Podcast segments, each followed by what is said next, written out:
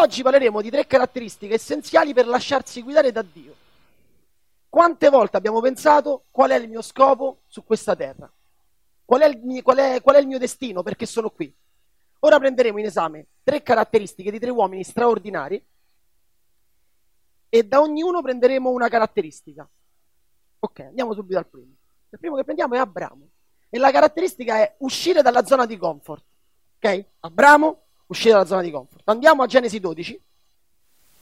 Non leggerò tutto Genesi dodici, però ne leggerò una, la parte che serve, non vi preoccupate. E il Signore disse ad Abramo: va via dal tuo paese, dai tuoi parenti, dalla casa di tuo padre, e va nel paese che io ti mostrerò. Io farò di te una grande nazione, ti benedirò e renderò grande il tuo nome, e tu sarai fonte di benedizione. Benedirò quelli che ti benediranno e maledirò chi ti maledirà. E in te saranno benedette tutte le famiglie della terra. Abramo partì come il Signore aveva detto. Abramo aveva settantacinque anni quando partì da Caran. Abramo prese Sarai, sua moglie, Lot e, e il figlio di suo fratello, tutti i beni che possedevano e le persone che avevano acquistate in Caran, e partirono verso il paese di Canaan. Vado sotto al versetto otto. Di là si spostò verso la montagna a oriente di Bethel e piantò le sue tende. Ripeto la parola tende, dopo c'è un motivo. Ehm, poi Abramo partì e proseguì da un accampamento all'altro, verso la regione meridionale, al versetto nove. L'archeologia ci ha messo all'attenzione che quando viveva Abramo, perciò nel duemila avanti Cristo, a Ur dei Caldei c'erano le più grandi costruzioni, le migliori costruzioni di quell'epoca. Perciò immaginiamolo, riportiamola oggi. È come se Abramo oggi viveva in una villa a due piani con la jacuzzi. Ok? Allora Abramo vive in una villa a due piani con la jacuzzi, Dio lo chiama, settantacinque anni, perciò settantacinque anni, villa a due piani con la jacuzzi, Dio lo chiama e Abramo che fa? Abramo va a vivere nelle tende. Cioè a settantacinque anni Abramo prende e inizia a vivere nelle tende e si sposta di tenda in tenda. Pensate che roba straordinaria. Proprio Abramo secondo me è il campione dell'uscita dalla zona di comfort, è il fenomeno, il Cristiano Ronaldo dell'uscita dalla zona di comfort. Perciò, voi siete comodi? Ah sì, vabbè, belle poltrone, perciò. Vi sforzate a uscire dalla vostra zona di comfort? Quante volte vi trovate a dire, beh ma io sono fatto così, beh ma io sono fatto così. Una canzone oggi molto famosa per, tra i ragazzi dice io non cambierò mai, non mai, io non cambierò mai, non mai, io non cambierò mai, non mai. Sei un tipo chiuso? Sei timido? Sei un tipo che non incoraggia? Sei un tipo che porta rancore? Un cristiano non si può permettere di dire non cambierò mai. Non se lo può permettere, un cristiano deve dire io sono come Dio vuole. Io sono come Dio vuole. Ogni parte del mio carattere deve, deve essere rimessa davanti a questa. Ogni parte del mio carattere deve essere rimessa davanti a questa. Ogni parte del mio carattere deve essere formata. Questo è il nostro specchio.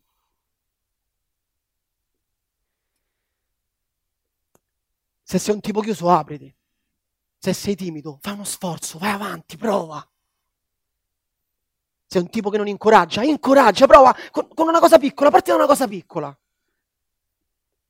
Sei un tipo che porta rancore, e allora devi perdonare.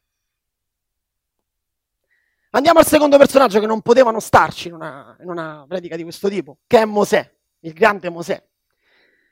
Caratteristica di Mosè, andiamo a prendere uscire dalla visione limitata. Perciò prendiamo Mosè, la caratteristica che prendo di Mosè è uscire dalla visione limitata. E andiamo a Esodo, dal quattro, eh, Esodo quattro, dal dieci al dodici. Esodo quattro. Devo fare una piccola prefazione di questo. Allora, a Abramo qui eh, viene scelto da Dio. Poco prima viene scelto da Dio e dice Abramo, vai, tu sarai. Abramo, vai, ho scelto te. Sei un grande Abramo, vai avanti. E non solo, Dio gli fa vedere anche dei segni ad Abramo. Fa diventare il suo bastone un serpente e lo ritrasforma in bastone. Fa mettere la mano di Abramo sul petto, gli fa venire la lebbra e la guarisce. Perciò mostra anche i suoi segni ad Abramo. Ad, ad, ad Mosè, scusate, scusate. Ho detto tre volte Abramo, mi sa, eh? È Mosè, era Mosè. So perché il personaggio di prima, ma Mosè, Mosè. Grazie Erika per la faccia storta. Eh, ok, eh, Mosè, eh, perciò eh, Dio fa vedere i suoi segni a Mosè, ne fa vedere, ne fa vedere due, due volte, due segni molto grandi. Dio chiama Mosè, andiamo a vedere la risposta di Mosè. Pronti? E Mosè dice al Signore, ahimè Signore, io non sono un oratore, non lo ero in passato e non lo sono da quando tu mi hai parlato, tu hai parlato al tuo servo, perché sono lento di parole e di lingua. E il Signore gli disse: chi ha fatto la bocca dell'uomo? Chi rende muto o sordo, veggente o cieco? Non sono io il Signore? Or dunque va, io sarò con la tua bocca e ti insegnerò quello che dovrai dire. Mosè non si, riput- non si reputava all'altezza del compito. Mosè era convinto di conoscersi, ma con Dio non funziona così. Mosè aveva una visione limitata. Tutti noi, molte volte, abbiamo una visione limitata. E vi racconto una storia della mia vita. È un po' pure intima, me la racconto. Praticamente eh, la scuola per me è stato un incubo, un vero incubo. Mia madre e mio padre stavano sempre, litig- sempre a litigare, poi si sono lasciati quando ero piccolo, avevo otto nove anni, se no separati. Stavano sempre a litigare, perciò immaginate come un bambino possa, possa andare a scuola a studiare, no? Perciò non riuscivo proprio, non mi veniva, manco ci pensavo a studiare, sinceramente non andava proprio, era l'ultima cosa che potevo pensare. Che succede? Succede che io inizio proprio ad odiare la scuola, ad avere proprio un odio su, con, sui libri, lo studio, era proprio una cosa che io, una volta diplomato, perché mia madre è maestra, era fissata che mi dovevo diplomare, una volta diplomato non ho più voluto vedere libri, pennarelli che sottolineavano cose, niente, non volevo vedere più niente. Poi conosco mia moglie, mia moglie è, è, calcolate che la mia, la mia modo di apprensione era tutto quanto pratico, tutte quelle cose pratiche, la pragmatica, non c'era più niente che riguardava i libri. Conosco mia moglie e mia, e mia moglie mi dice: amore, ma tu sei molto curioso, perché non leggi? Dovresti leggere. No, no, i libri a scuola. Eh, ma non è a scuola, leggi qualcosa che ti piace, magari parti da qualcosa. Che cosa succede? Succede che io inizio a leggere. Prima biografie storiche, biografie, cose sempre per il mio piacere. Poi conosco Dio, torniamo in Italia dalle Canarie e incontro René. E René mi dice: fantastico Luca, bellissimo, quello che stai facendo, fantastico, è una fede molto genuina, fresca, bello spirituale, grande Luca, grande, però ora devi studiare Luca. E io, solo la parola studio, lo sapete che risuonava in me? Risuonava: ma tu sei un fallito, non ti ricordi?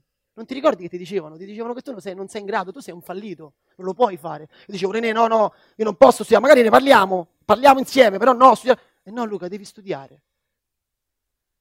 Mi ha organizzato il gruppo a casa sua, eravamo in quattro. Studiamo, la prima volta. Che cosa ha fatto René? René ha visto qualcosa che io non avevo visto.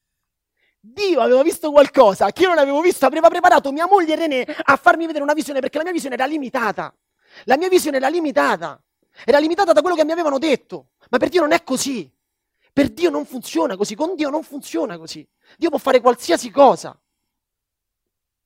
Grazie René, grazie Serena per la pazienza. E Dio ha trasformato quella ferita, Dio ha trasformato quella ferita. E ora oggi mi trovo a leggere libri così grossi. Vado, l'altra volta sono andato alla libreria, la, la responsabile della libreria mi ha detto: Luca, ma per curiosità, ma tu questi libri li leggi? No, li appoggio, li... e ora leggo libri antropologici, teologici, eh, d'arte, leggo libri, ma pure belli grossi, vi assicuro. Io credo che il momento nel quale Abramo è uscito dalla sua visione limitata, questo è un mio parere. Ah, sta Abramo, è Mosè, è sempre Mosè, non so perché mi ha preso Abramo. Scusatemi. Il momento nel quale Mosè è uscito dalla sua visione limitata è stato quando, una volta che il popolo ebraico viene mandato via, cacciato via dal, dall'Egitto, perché eh, dopo le dieci piaghe, dopo le, dopo le dieci piaghe, il popolo ebraico va, cammina nel deserto e si trova davanti al Mar Rosso. Stop, fermati, da qui non si passa. Il faraone egiziano dice: è per colpa loro che sono arrivate queste dieci piaghe. Noi li andiamo a ammazzare tutti. E li cominciano a inseguire. Li cominciano a inseguire. E voi immaginatevi. Vi girate con il vostro popolo che avete qualcosa da mangiare, avete poche cose. Vi girate e c'è uno squadrone enorme che vuole venirvi a uccidere con il faraone. Qualsiasi persona normale si vede i guerrieri davanti, avrebbe guardato i guerrieri e dire: oddio, moriamo tutti! Io, io pure penso, avrei fatto sì, moriamo tutti, e che succederà? Succederà. Ma Mosè lì fa una cosa straordinaria. Mosè non guarda il problema. Tutti quanti avremmo guardato il problema. Oh, sono tanti, tanti guerrieri che vengono incontro arrabbiati con le spade. Guardi il problema. Mosè gli dà le spalle. Gli dà le spalle e guarda al mare. Mosè gli dà le spalle, guarda al mare. Io ci ho pensato e tu non ce lo posso credere. Dà le spalle al problema, guarda al mare. E perché non guarda al mare? Mosè guarda Dio. Noi quante volte abbiamo il problema davanti e ci fissiamo sul problema? Quante volte è il problema, questo mi sta succedendo, questo mi sta succedendo, è il problema, è il problema. No, e dobbiamo guardare Dio. Ci dobbiamo, dare, dobbiamo proprio dare le spalle al problema e dobbiamo guardare Dio avanti. E Dio che fa? Apre il mare. Dio ha aperto il mare. E non è una metafora, perché tanti dicono no, è metaforico questa cosa che il mare sia aperto. Eh. Ci sono, hanno trovato, gli archeologi, gli archeologi hanno trovato sotto al Mar Rosso le bighe degli egiziani, che c'erano le bighe a motoscafo. Si è aperto, si è aperto punto. Perciò, consiglio importante, momento dei consigli importanti, dovete avere una guida. Per farlo dovete avere una guida. È importantissimo. La, vi ricordate la mia visione limitata? Lui, lui non ce l'aveva, lui mi guardava da fuori. Lui, René, ha visto qualcosa che non potevo vedere. Dio stesso ha visto qualcosa che non potevo vedere. Dovete avere una guida. E vi do dei consigli come deve essere questa guida, perché no che prendi la guida prima che capita. Non funziona così. La guida deve essere piena dello Spirito Santo. E vi assicuro che ve ne accorgete se una guida se è piena dello Spirito Santo, che abbia un ottimo conoscimento delle scritture. E René, buona vita di preghiera, riconosciuto come una guida da tutta la comunità, e che sia per voi un esempio di fede. Questa deve essere la vostra guida. Se manca qualche cosa, riflettete un attimo, però dovete trovarla, dovete trovare una guida. Non deve farvi da intermediario fra voi e Dio, sta cosa no, no. Quello, quello lo fa Gesù Cristo, non lo fa un uomo, non è un intermediario fra voi e Dio, però è una persona che può darvi dei consigli, una visione esterna da voi stessi. Noi siamo troppo, noi, noi non sappiamo bene chi siamo, siamo troppo presi da noi stessi, concentrati sui nostri obiettivi, sulle, eh, sulle nostre sofferenze per vederci. Non scegliere tu la strada, la tua strada, lasciala scegliere a Dio. Mosè ha messo tutta la sua vita nelle mani di Dio. Mosè ha accettato il fatto di avere una visione limitata. Mettetevi in preghiera. Parlate con Dio. Cercate il motivo per il quale siete qui. Nessuno è qui per caso. Eh? Il caso non esiste. Cristiano o no, credente o no, nessuno è qui per caso.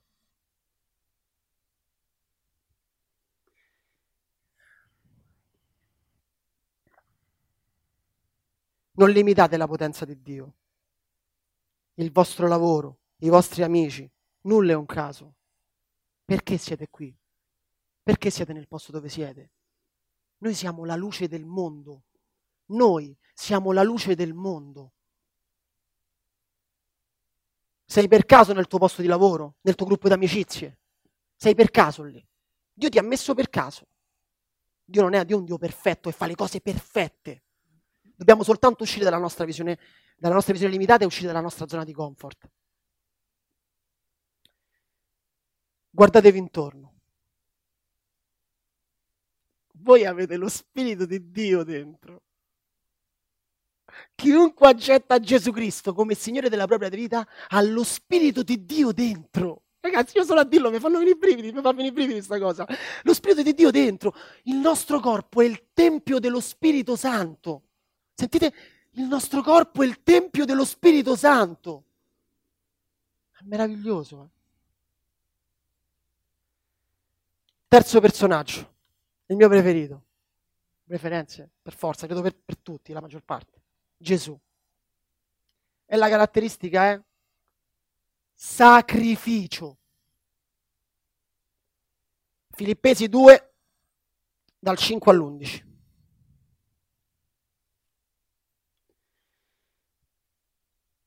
Abbiate in voi lo stesso, lo stesso sentimento che è stato anche in Gesù Cristo, il quale, pur essendo in forma di Dio, non considerò l'essere uguale a Dio un qualcosa a cui aggrapparsi gelosamente, ma spogliò se stesso, prendendo forma di servo, divenendo simile agli uomini. Trovato esteriormente come un uomo, umiliò se stesso, facendosi ubbidiente, fino alla morte, alla morte di croce. Perciò Dio lo ha sovranamente innalzato e gli ha dato il nome al di sopra di ogni nome, affinché nel nome di Gesù si pieghi ogni ginocchio nei cieli e sulla terra e sotto la terra, e ogni lingua confessi che Gesù Cristo è il Signore, alla gloria del Dio Padre. Questo passo è fantastico, fantastico, grazie mille. Gesù è Dio. Ricordiamocelo. Anche che, chi è qui per la prima volta, Gesù è Dio. Gesù è l'esempio più grande che ci possa, che ci possa essere su questa terra. Non c'è nessuna cosa meglio di lui. La via che dobbiamo percorrere, che dovremmo percorrere. Dio che per il bene del mondo sacrifica se stesso nella maniera più umiliante di quel tempo. La croce. Sputato, frustato, umiliato, lui ha vinto. E non ha vinto prendendo una medaglia, o salendo su un podio, o con un premio in denaro. Ha vinto inchiodato su una croce, pieno di sangue e fango. Questa è la vittoria del nostro Signore. Pensate, Gesù è Dio, poteva nascere in un palazzo, poteva nascere figlio di un re, figlio di un grande ricco di quel tempo. Ma se noi fossimo Dio, cosa faremmo? Secondo me sarebbe molto simile al film Una settimana da Dio con Jim Carrey. Ve lo ricordate? Sono Dio, soldi infiniti, cambio, eh, questa cosa non mi piace, casa straordinaria, palazzo, posto di lavoro il capo, vinco tutto. Ah, ma questo non è Dio. Dov'è il sacrificio in tutto ciò? Perché Gesù, lui era pronto a sacrificarsi. Eh? Noi abbiamo paura del sacrificio. Questa società vive malissimo il sacrificio. E vi parlerò di un aspetto de- del nostro lavoro, mio e di mia moglie. Noi facciamo formazione professionale per artisti, performer, perciò tutta gente che si esibisce in pubblico. Arrivano da noi. Luca, Serena, io sono frustrato. Perché Giacomo sei frustrato? No, Giacomo dalla Bibbia, Giacomo a caso. Perché sei frustrato? Eh, perché... Sono quattro anni che io ballo e non ottengo nulla. Quattro anni. E quante ore a settimana? Cinque ore a settimana. Cioè, perciò tu non hai ancora iniziato, gli dico. Come non hai iniziato? Prima di riconoscerti nella disciplina che fai, almeno artisticamente, di riconoscerti come tale ci vogliono dieci anni. Dieci anni, ma non cinque ore a settimana, cinque ore al giorno. Cinque ore al giorno per tutta la settimana, un giorno di riposo. I ragazzi oggi non sanno più cos'è il sacrificio. Sono andato a Murano, siamo andati a Murano e abbiamo conosciuto un maestro del vetro di, dell'antica vetreria di Murano, che sono maestri straordinari, maestri vetrai straordinari, prendono le tecniche rinascimentali. Eh. Io ho detto, ma dopo quanto uno diventa artista nel vetro di Murano? Lui sa che mi ha risposto? trenta anni. trenta anni! Non maestro del vetro di Murano, artista nel vetro di Murano. trenta anni! E i ragazzi oggi dicono, eh, ma come campi? Vuoi fare quello? Quello è il sacrificio, eh? Quello è il sacrificio. Là gli bussano, gli dicono, ok maestro, sto con te trenta anni a spazzare. Dice lui che sei anni, sette anni stanno a spazzare, solo a guardare. Spazzano, guardano, ma ancora lo toccano il vetro! Il vetro lo toccano a dieci anni! E oggi un ballerino, eh, sono sette anni che danzo, non ottengo nulla. Io dico, amico mio, sveglia. Sacrificio. Sacrificio. Che cos'è il sacrificio per il nostro dizionario? Ho preso il Treccani, che è pure famoso. L'offerta volontaria della propria vita per il bene della patria, della società o per un ideale. L'offerta volontaria della propria vita. No due ore a settimana. La propria vita. Ebrei tredici quindici. Per mezzo di Gesù dunque offriamo continuamente a Dio un sacrificio di lode, cioè il frutto di labbra che confessano il suo nome. Cosa stai sacrificando a Dio? Cosa stai sacrificando a Dio? Il tempo? La lode?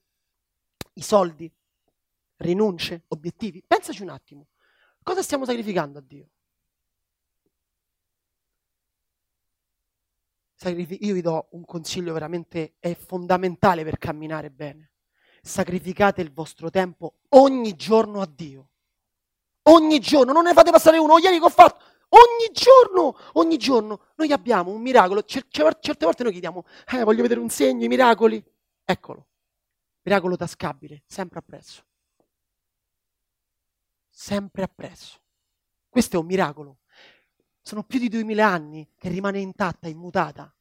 non è una mia opinione, è un'opinione, è una cosa storica. Reperti del Qumran nel millenovecentoquaranta stanno attenti che quello che c'è scritto qui è rimasto uguale a quello che c'era. Ragazzi, questo è un miracolo! È un miracolo! Non c'è bisogno di vedere i segni, questa lo è, basta! Però noi che facciamo? Passiamo tempo, ogni giorno, ogni giorno, ogni giorno. Passiamoci sopra tempo, preghiamo. Passiamo tempo con Dio, per scoprire il nostro piano dobbiamo passare tempo col Padre. Dobbiamo conoscerlo lì in ginocchio, Signore aiutami, fammi capire, tu e Lui, tu e Lui, tu e Lui, nessun altro, tu e Lui. Una stanza proprio per quello, chiudetevi, te e Lui da soli. La prima, prima volta magari sarà un po' strano, perché dici, ah, sto là, sto da solo, seconda volta un po' di più. Alla fine riesci, piano piano, un allenamento. Il sacrificio è un allenamento. Ogni te, ogni, ogni, ogni giorno, lì avrai le più grandi rivelazioni. Non ce le hai girando, guardando, ce le hai stando con Dio. Dio dirà il tuo piano, eh. Non c'è nessun altro che può dire il vostro piano, solo Dio lo può dire il vostro piano. Solo Dio.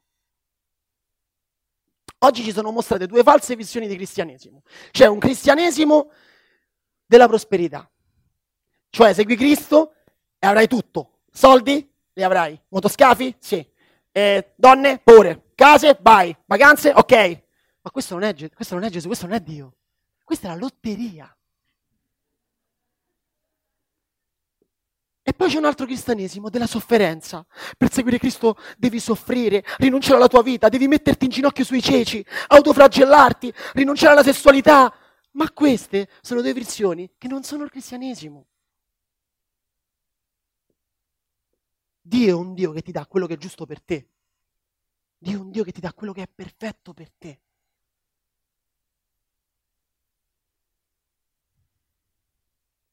Gesù ha già sofferto per tutti noi una volta per tutte. Non dobbiamo aiutare Gesù a soffrire. No, do una mano a Gesù a soffrire. No, no, a posto. Ha fatto tutto. Su quella croce, una volta e per tutte. E ora voglio riepilogare. Uscite dalla vostra zona di comfort. Esci dalla tua zona di comfort. Secondo punto. Uscite dalla vostra visione limitata. Esci dalla tua visione limitata. Terzo, il sacrificio. Sacrificio. Quanto è bello il sacrificio quando uno comincia a viverlo, a capire che cos'è il sacrificio. È meraviglioso. È come un atleta quando fa gli allenamenti e sente quel dolore sui muscoli e dice sì, mi sono allenato bene. Una vita di preghiera e di lode, con la scrittura sempre davanti agli occhi. Cercate una guida. E ora voglio chiedervi di chiudere gli occhi.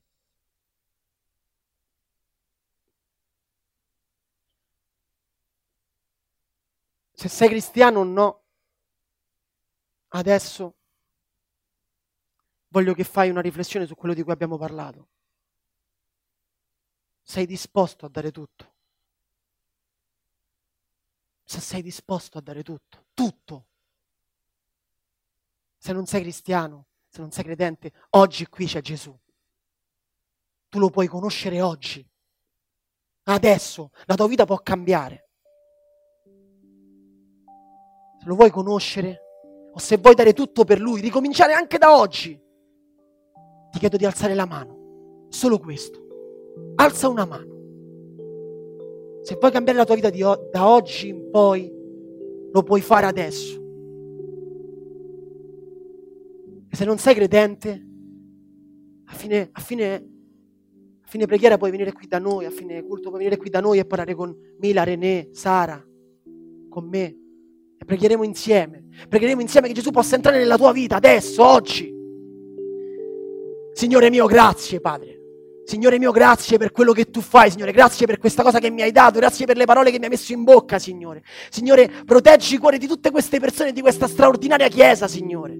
Proteggili, Signore. Guidali, dacci ristoro, pace, Signore, libertà, Padre. Grazie perché tu sei il Signore. Grazie, Spirito Santo, perché tu sei qui, perché tu sei qui e sei qui con noi. Cambia le nostre vite, cambia le nostre vite, Signore. Il nome santo di Gesù Cristo, Signore, cambia le nostre vite. Poi io di una voce nel deserto che diceva: chi manderò e chi andrà per noi? Allora io risposi: eccomi, Signore, manda me. Amen.